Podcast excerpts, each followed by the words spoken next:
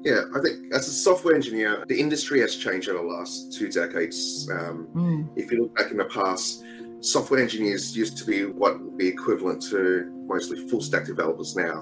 Um, mm-hmm. Majority of roles, software engineering roles, are essentially full stack developers. Back then, I recall doing everything from the front end, to the you know, UI, to the actual application on the client side and server sides and all kinds of areas. These days, the roles are much more defined if you work in a development role.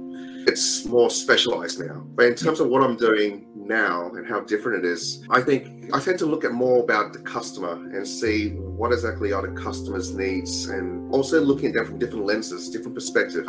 Mm-hmm. And then I look back into what we have in our toolkit to see how we can solve those problems uh, and those mm-hmm. needs, what the gaps are, how do we fill those gaps, and then the approach that we take to do those. So it's very different, you know, from writing code every day, thousands of lines a day, now to thinking on, on a higher level, um, you know, solving problems on a whole.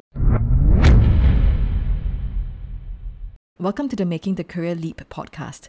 I'm Lynn Loy, a talent advisor and recruiter based in Singapore. If you're thinking that it might just be time for you to change your current role or career, then this is absolutely the right podcast for you.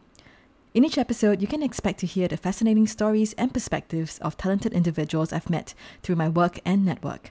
It gives me great pleasure to have these in depth conversations that dive into the why, what, and how behind the big moves that these professionals have made across different domains and industries, as well as how they might have also enabled others to make similar career leaps. If you're new to the podcast or want to tell your friends about it, just visit makingthecareerleap.com to access all podcast episodes and transcripts or search for Making the Career Leap on Spotify or Apple Podcasts. If you prefer the video format, you can also watch the podcast on YouTube at youtube.com forward slash at career podcast. Hi, Lionel. Welcome to the Making the Career Leap podcast. Really nice to have you on the show today. We work together at Tricentis, and as the director of the pilot engineers team, I've been really impressed by how you've led the team as well as like cared for the team. And I'm so glad to have you on today. To get us started, would you care to share perhaps one career myth that you found to be untrue? This is the same question that we pose to all guests. I'm really curious to hear your take on it.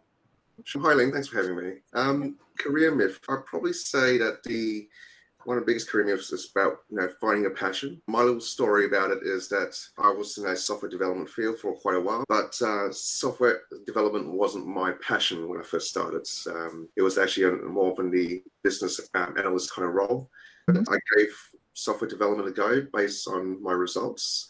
I did a lot better in software development than I did in the system analysis and design kind of roles. Okay. And I gave it a go. Eventually, I grew to love it. So finding a passion and doing that straight away is probably a big career myth. That's fantastic. And thank you for sharing a story that I think people can relate to. The roles that your passions may not align with maybe what you're best at, right? In this case. And I think that's something to think Absolutely. about before we start selecting the first role. Could you maybe introduce yourself and share a little bit more about, you know, what you do in your current role as a director of the Pilot Engineers? Sure. So personally, I have a passion for technology, innovations, and achieving results. So I do like to learn and explore new domains. I also believe in continuous improvements in terms of personal self, and I take every opportunity to mm-hmm. expand my skill sets. My current role, I mentor, lead, and drive a team, and we as a team deliver technical success for our customers' problems. And this could include things like solutioning, customizing, and demonstrating our products to solve the mm-hmm. pains of our prospects and customers. So apart from learning and continuing to learn, I'm just curious, what are some of the things that you know are, of interest to you, and how has that changed over the time? Right? Is it still very technically focused, or as you've become a people manager, you've broadened the topics that you've been learning or been curious about? Yeah, so I've definitely spent a lot less time on the actual tools these days. Um, a bit more time in PowerPoint and Excel. I still do get my hands dirty, and I think that's also important because you need to kind of relate to what your team's doing. You need to keep yourself um, aware as to your team's objective and what they go through. But definitely, as a people manager, you do need to have also the foresight and organizational skills and management skills to be effective in your role. So I guess if you look back, right, now that when you're kind of leading a team across the region, actually, right, in terms of how it is different from the first job that you had today, I think the first role that you initially started off with, that you shared earlier, was really more in software development um, as a software engineer. So, you know, what is that biggest difference do you feel looking back at that journey? Yeah, I think as a software engineer, the industry has changed over the last two decades. Um, mm. If you look back in the past, software engineers used to be what would be equivalent to mostly full stack developers now. Um, mm-hmm. Majority of roles, software engineering roles, are essentially full stack developers. Back then, I recall doing everything from the front end, the you know UI, to the actual application on the client side and server sides, and all kinds of areas. These days, the roles are much more defined if you work in a development role it's more specialized now. But in terms of what I'm doing now and how different it is, I think I tend to look at more about the customer and see what exactly are the customer's needs and also looking at them from different lenses, different perspective. Um, mm-hmm. And then I look back into what we have in our toolkit to see how we can solve those problems uh, and those mm-hmm. needs, mm-hmm. what the gaps are, how do we fill those gaps, and then the approach that we take to do those. So it's very different, you know, from writing code every day thousands of lines a day now to thinking of on a higher level, solving problems on a whole. Yeah, actually, I would love to dig a little bit more into that because one of the key reasons why I wanted to have you on as well is because we do hire for solution architects that you know are part of the uh, pilot engineering team. Um, I'm just curious to make that leap from you know being more technically focused to coding to becoming a solution architect. How big of a leap is that? And how did you decide that you know that's the kind of switch that you wanted to make for yourself? Yeah good question. So i think the leap is quite different in the sense that as a mm. software engineer you tend to write code that's been broken down already for you. You know you've got requirements you write code that addresses a specific um, for that requirement. In terms of a solution architect, you're kind of a few steps before it in the sense that the customer may not know what's required to solve it. They just know that they have a problem um, mm-hmm. You kind of have to sit down, analyze it, and say, okay, these are the needs, or these are what they're trying to get to. Um, how do you solve it? You know, you've got to break it down, understanding it could be timing, schedules you need to adhere to, priorities, problems of different scales and different objectives. So analyzing all of those and then breaking them down smaller pieces and then trying to see what you have, because um, what you may have only solves a portion of it, which may leave mm-hmm. a fairly big gap in something else then what can you do to fill those gaps? You know, is it something that you could potentially fill in with, or is it something that the customer or prospect may need to fill in with something else? Mm-hmm. But a lot of it is really about thinking a big picture. The customer has may not necessarily know what they want; they know where they want to get to, but they mm-hmm. don't know what they want. So how do you get them there? And that's quite different from just coding. So I guess if we look at how you've kind of articulated the differences, and to me, as we have gone through hiring of some of these roles, I can tell like that's what the hiring managers are also looking for, and the stakeholders, right? Like this person can help to identify what is the real problem before like recommending that the solution as an option to the customer. But let's say if you look at it, the challenge of this role, when you were still doing the software engineering role, how do you get an inkling that this could be something that's suitable for you? Like you could think in the big picture and there will be something that you're good at doing before you make the leap. Can you tell us what the steps that, you know, kind of happened before or is it serendipity that got you into this space? I'll actually take a little step back from that. Um, I yeah. recall when I first got into software development, um, I initially said to myself, because I was m- more inclined to business analyst kind of role, I said to myself, mm-hmm. I'll try software development for six months and reevaluate when the time came to see mm-hmm. if that's something I want to pursue or if I want to change. Um, six months came and it was pretty good. I quite enjoyed it. I gave another six more months. And uh, at that, when the second six months came, I actually then thought, you know what, software development is actually quite interesting. I've always enjoyed puzzles and solving problems. So, uh, you know, that kind of grew on me as I've spent now 12 months in, in a software development role. That kind of grew on. And I was thinking, you know, what's next? If I was to go down this journey, what do I want to do? And at that point, I set in my mind that I would like to aim for a to be a solution architect in about 10 years. Um, oh. That obviously was something which didn't happen. You know, I did okay. get there, but um, not in that time frame. Throughout that journey, I was uh, constantly enrolling myself in um, multiple courses. Um, every year, I would do at least two or three courses. Um, mm-hmm. Some in online courses. Uh, some could be uh, in-person courses. Some could be short courses. Um, just constantly getting myself exposed to all these different courses for more technical skills. But also, mm-hmm. I engage with many who I saw as very successful in, get, in their role as a solution architect, and um, they helped me inspire to get better in terms of what I was doing, and mm-hmm. the, the, exposure to them and what they um, gave me, you know, the information um, to help me improve myself. So when such an opportunity arises, I will be able to take it on. Wow, that's really very proactive, Lionel. I think, you know, in terms of the level of commitment to invest your time to learn, to network with people and learn from people who have come before you in the role that you're looking for. I don't know how common it is, but you know, hopefully people who are hearing it can get a sense of the kind of level of dedication that you had. There's actually a lot of people that do that. I used to go to a lot of meetups you know, from the tech field, you know, if you go to meetups, you see a lot of like-minded people. Most of the time, these people who go to meetups are investing their own personal time to it. They yes. go there because of common interests. They're not doing it because of work. They're mm. doing it because they have a passion or it's something that mm-hmm. interests mm-hmm. them. Um, mm-hmm. So going to these kind of forums or these kind of scenarios gets you exposed to people who are investing more than what they need to in terms of just a, a job. It's more of a yep. career or a, a, something which they enjoy and mm-hmm. um, building the relationships with those people there and you know, helps you get exposed to a wide variety of people who are like-minded or potentially mm-hmm. even much more career driven than you than you, you might be. I think that's great to hear, right? Like in terms of the personal time that you've put into that. I'm just curious, you know, like was there also something that in that you discovered in your personal time where you had uh, someone who was in a uh, solution architect role that inspired you, which caused you to fix this as a goal that you have in mind? Or because I, I think like, you know, in terms of setting some goals, we usually takes inspiration from somewhere. So was it like someone or is it just based on what you've researched about what roles sound exciting or appealing to you? Yeah, it was actually someone. Um, in fact, two people in mm. one of mm. my first roles. Um, yeah. You know, seeing what they did. Yes, I was you know, developing code and writing code. Um, but seeing what they did made me think, you know, what they're doing is pretty interesting. Um, mm. I was on the side um, chipping in here and there and getting some work from them in terms of, all right, they've done this solutioning, they've passed it on mm-hmm. to developers. Um, you know, in terms of they write some, they do some write, writing of code, but you know, the, the, areas when they were more on the solution architect um, side of things, being exposed to that made me think that's what I really wanted to do. Um, yeah. I quite enjoyed what I saw, um, and the little exposure I had um, made me say that that's something I want to drive towards. Nice. So I think one thing that really struck me when you're describing this is you have like different timelines. So you gave yourself six months to kind of say, okay, do I like software engineering? And then it's like, okay, it sounds the first six months are good.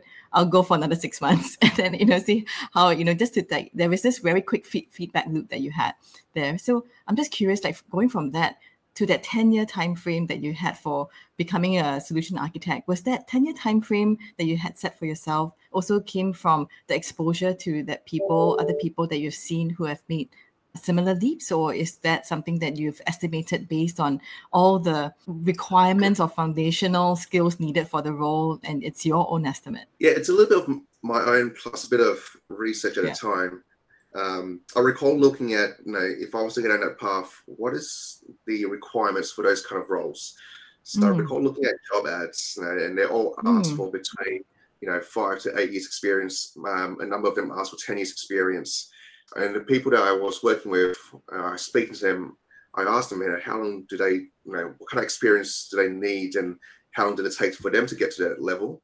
Um, mm-hmm. And after all that, you know, talking to people and market research, I kind of landed on the number 10, just being as nice and round.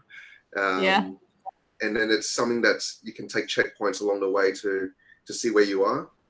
Mm-hmm. So that's where I got the 10 from.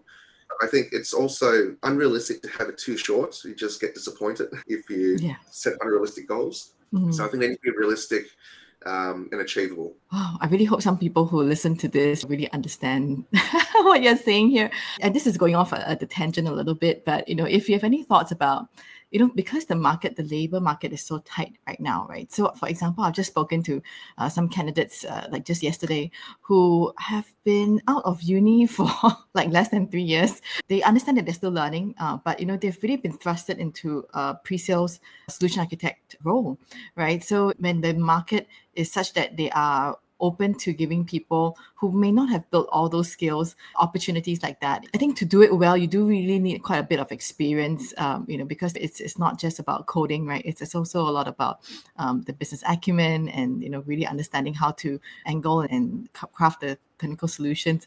I'm just wondering, do you have any thoughts on that in terms of the market right now, where candidates might be seeing oh, you know, I, I can't imagine myself taking 10 years. I see somebody else who's just been moving into this role just three years out of uni. What would it be your take to somebody who perhaps is in that spot right now, whether they're thinking about work toward a goal that, you know, perhaps at some time ago it was the norm, but maybe now that norm has been disrupted a little bit. Yeah, I think good things takes time. If you want yeah. to achieve something, it takes time there is no such thing as something coming up and you get that straight away. It's unrealistic. You know, it's like saying that you know you want to be built and muscular. You have to go to the gym, and doesn't mean you go to the gym once means you'll be you know yep. bulked up and muscular. You have to go repeatedly. You have to go over a period of time. All the training, the exercise will get you there eventually. But it's not mm-hmm. something that happens straight away. Um, so for those you know, that want to get it straight away, I think probably reevaluates what's realistic. We all want that, but it does take effort. You know, it's not doesn't come without effort. Yeah, I think that's you know really helpful right and i think in terms of like what i would usually also think about is that journey in terms of like trying to get to the end outcome so quickly but if you're not going through that whole process putting in the effort.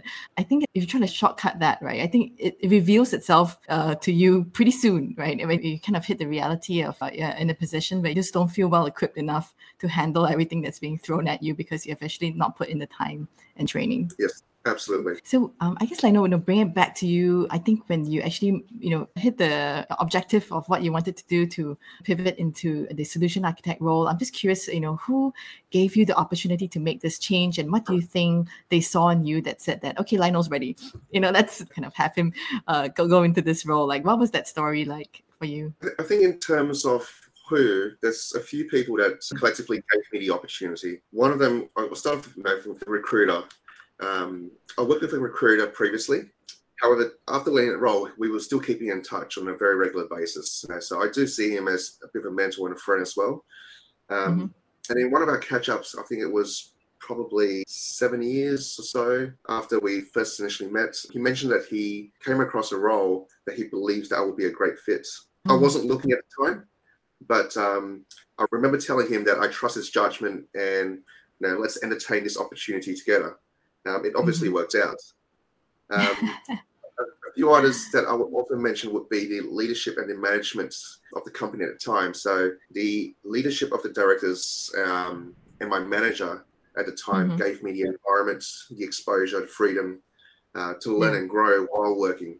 Um, you know what they offered allowed me to acquire new skills and they were supportive of what I was doing throughout. And then one more person I'll probably credit um, this move to as well was one of the seniors I was working with um, mm-hmm. full of knowledge, and he's always someone to look up to. Um, yeah. His technical skills always kept me inspired. Uh, he showed me, you know, how much more I could still learn and develop. He also had the patience to work and train you regardless of what you know or don't know.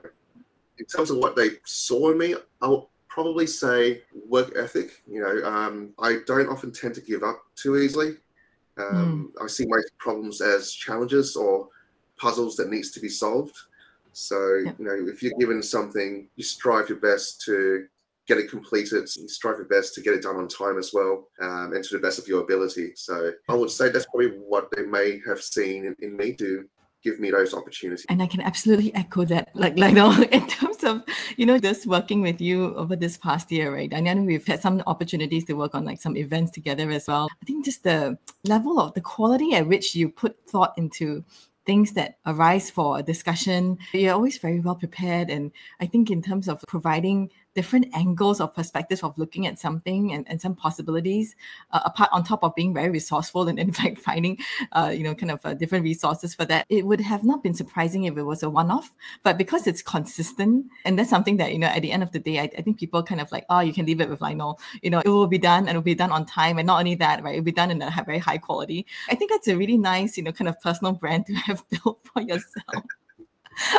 But um Yeah, I, I just wonder, you know, uh, do you think that is something that you have intentionally kept as some of the principles of, of how you would approach everything in life, or you know, is that just kind of something that is is natural to you? I guess my question is, how intentional was it? Right, like this is something that, in terms of who you are, uh, the identity as a person? Did you take time to, you know, kind of hone it down to these few aspects? I think in general, you know, when we do something, we should always do to the best of our ability. Um, mm. It's never nice when someone hands you something and it's half done, so or not done properly.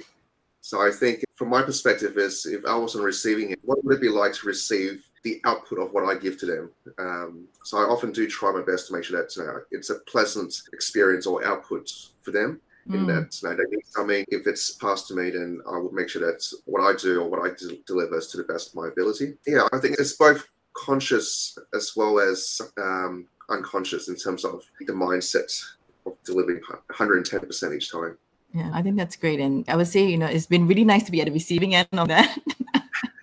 from my point of view. I think if anybody who's like listening to this and would like to join your team and they can resonate with that piece, like they also care about the experience of what you know somebody else is receiving in terms of the output of their work. I think that's a really a good you know kind of sense of whether that's a good culture fit, right? In, in terms of if they are exploring roles, um, if your team. In terms of like going back to the part about after you've had all these uh, different people who are in the way playing the different types of roles to help you get to this new opportunity in the solution architecture space. I'm just curious, do you have to do any pitch to them to convince them that you're a great fit for the role? You know, there was definitely some conversations that you've had to with the hiring manager. So I'm just curious, what do you think that you did in that process to stand out to land you the offer, or was it more of a case of I know it's amazing, you know, and they only took a referral for you to like land this role. What was that like in that process? I think it was the opportunity was both probably time, you know, lucky in terms of time as well as mm. what was mm. going on as well in terms of what I did. The role that the person that was filling this role before, when obviously he moved to a different role and he recommended um, to the managing directors that I would be best to take this role uh, to fill that gap. Mm-hmm. Um, at the same time, you know, throughout the years as well, I've kind of been working with him. Mm-hmm. So I kind of knew what to do already um, and how to do it. So I would say a little bit more of natural progression as well as the time mm-hmm. of um, the person before his progression and that little that void that was uh, there and how I could fit in fill that void. That's great. So in terms of like you know there wasn't any pitch that you had to do, and I think maybe just for that clarity, right? It sounds to me like you know um, it was a role that you took on after coming into the organization as opposed to coming from a different organization, right? The solution architect role. Yeah, yeah it's okay. more of a progression within the company as mm. opposed to like going to a new company and starting that mm. as a role. Yeah. So do you think looking back, would that be something that you would recommend to somebody who is looking to make that transition as well? Like to say, hey, you know, if you are potentially doing some software development engineering role and you want to move into the solution architect role, try to find a company that has that pathway for you to kind of make that transition. Would that be something that you advise? I would say I advise or would advise against it. So I would probably say it depends on your circumstances. If where you are doesn't give you the opportunity, then it may be something you need to seek elsewhere. With where you are provides the opportunity, it's something mm. that you could potentially work towards. But probably the main thing I would say is if you keep doing what you're doing, then you won't naturally, you know, learn or gain the skills required mm. to move to a different role. If you want to do something different, you kind of need to do something different. So you need to expand to what you're doing or what you're learning to be able to mm-hmm. fit that role in the future. I'm just curious, right? If you also look at the present situation in this year that we are having this conversation, if you had to make that same transition again, do you think you would have done anything differently given the current circumstance that we are in in 2023? Yeah, I think you hear a lot of news about you know companies shedding roles um, mm. in recent months and years. Um, the industry is also, in a way, quite volatile. Um, yep. Would I make the same thing again in, this year? I would probably say yes, from the perspective that you do have some more stability in the career-wise when you are being promoted up or moved to a different role within the company, um, mm-hmm. as opposed to being the newbie in, in a new company. But if you were going to move around there's definitely some research you should be doing, you know, understanding the role itself, but also the economic and industry factors that may impact a role. 2023 is going to be very different from yeah all those years back. I definitely agree with that. So, um, I, looking back in terms of this whole career change, I'm just curious, like, you know, now that you have hindsight to look at that, do you kind of figure out? I know you've alluded a little bit to it in your responses, but um, the strength and superpowers that perhaps made you feel like this is the right career change for you, do you have a better sense of what that is now that now that you've looked back you think has made this um, like the right move for you yeah i think how happy you are in the role Hmm, you know, interesting. Can give you a sense of was it right? You know, are you still content? Do you still wake up every day with the drive to do what you're doing? Um, yeah. You know, do you dread waking up just to go to work? Because that's the negative sign. Um, yeah. So there's a lot of positive and negative signs in terms of your personal self to mm-hmm. determine if you know you believe that it was the right move. Yes, we all have good and bad days. Um, yeah, every role has activities or aspects of it which you may not like, but mm-hmm. you should look at it as a whole. You know, are you generally happy or not? But do you know, like, know what drives that level of happiness for you? You know, in terms of what combination of factors that you feel you're happy in terms of when you wake up, like, hey, this is the right role, right place. What, what is that combination of factors? I get that little kick every time we achieve something. You get a little mm-hmm. kick in, inside you. So, like uh, dopamine. yes, hundred percent. Um, okay. Could be as simple as you know, there's this problem that you have to solve, and mm. solve it. You know, the problem initially presented itself to be something which is extremely difficult, or someone mm. said to you that it's not possible, it can't be done, or it can only be done with X amount of resources and time being able to challenge that and beat that or get it done you know, when someone says it's not possible um, that gives you that little kick and makes you feel um, good about it so yeah. for me that's one of the key drivers um, for me but also sometimes seeing you know, when you have customers, you're solving the customer's problem. Um, mm-hmm. The gratitude that they have for you to solve their problems or to resolve certain things, which it's been annoying them for quite a long time, that is yeah. quite satisfying as well. So now a lot of the part of your role, well, yes, you're still directly in front of clients. You actually have to help guide other members of your team to navigate all the challenges and obstacles as well. I'm just curious, how perhaps do you use your experience from before to help them navigate their paths and their development as a pilot engineer in the team? Yeah, I think I try to replicate what I found was positive in my career mm. experience. So mm-hmm. things like giving them the right environments. You know, I was grateful for um, and the people who gave me the right environments and in terms of space, the freedom, you know, the exposure to learn and to grow. So mm-hmm. giving my team that little space as well helping them, you know, in terms of they may not know something, but um, if you know it, give them the opportunity, share your knowledge. Mm-hmm. Don't know it, bring someone else in to help them with that, or can you give them time to learn it? All the positive things I experienced in my career, I kind of want to give that to them and in terms of um, everything else that I haven't experienced. Uh, it's more a learning experience for me at the same time. I come across scenarios where I have never been in, and mm-hmm. you know, having some mentors or a strong management leadership from you know you can speak to them and talk to them about different aspects and find out ways of addressing these things and you learn from it at the same time as well. So that the people who are listening can get a better sense of the kind of challenges obstacles that you've had to overcome while trying to help our customers get to solve their problems. What was maybe one of those biggest challenges in terms of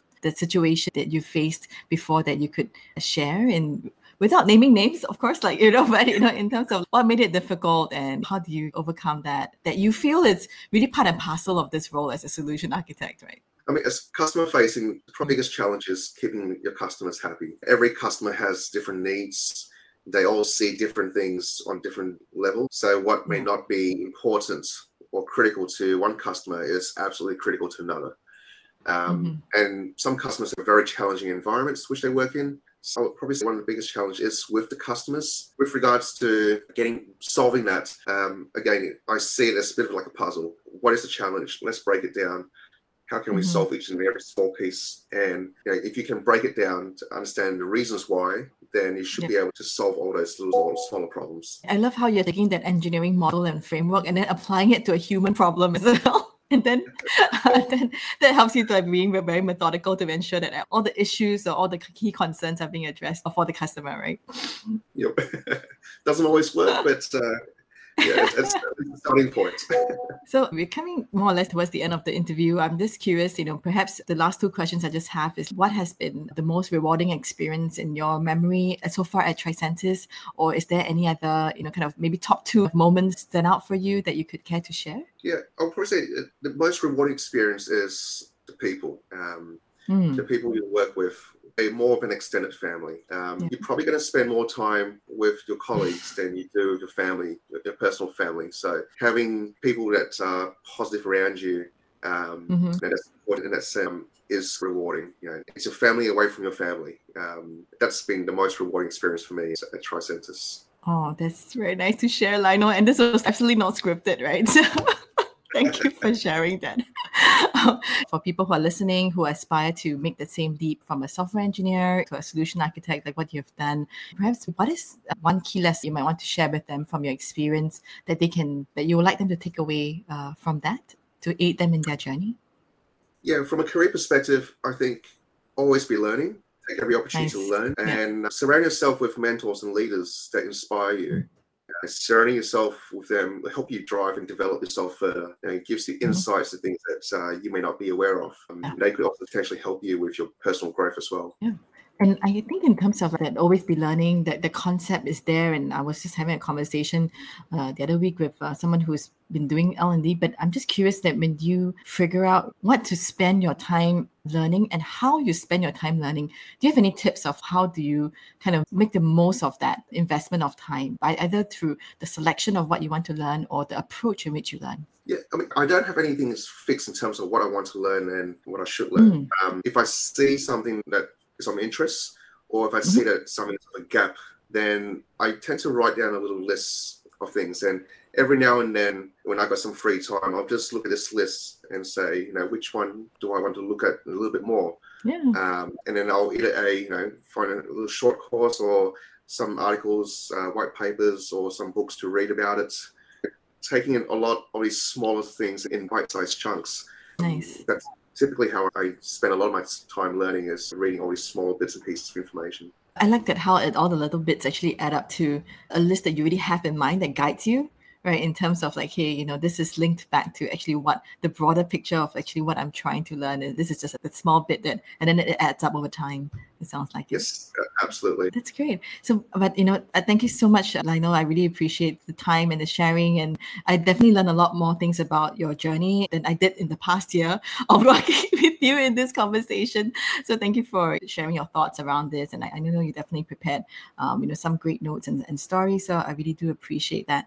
I look forward to you know, seeing you back in Singapore sometime, right? And then we can have a really nice meal uh, the next time you're here. Thanks, Lynn. Yes, thank you. Thank you. Thanks, Lionel.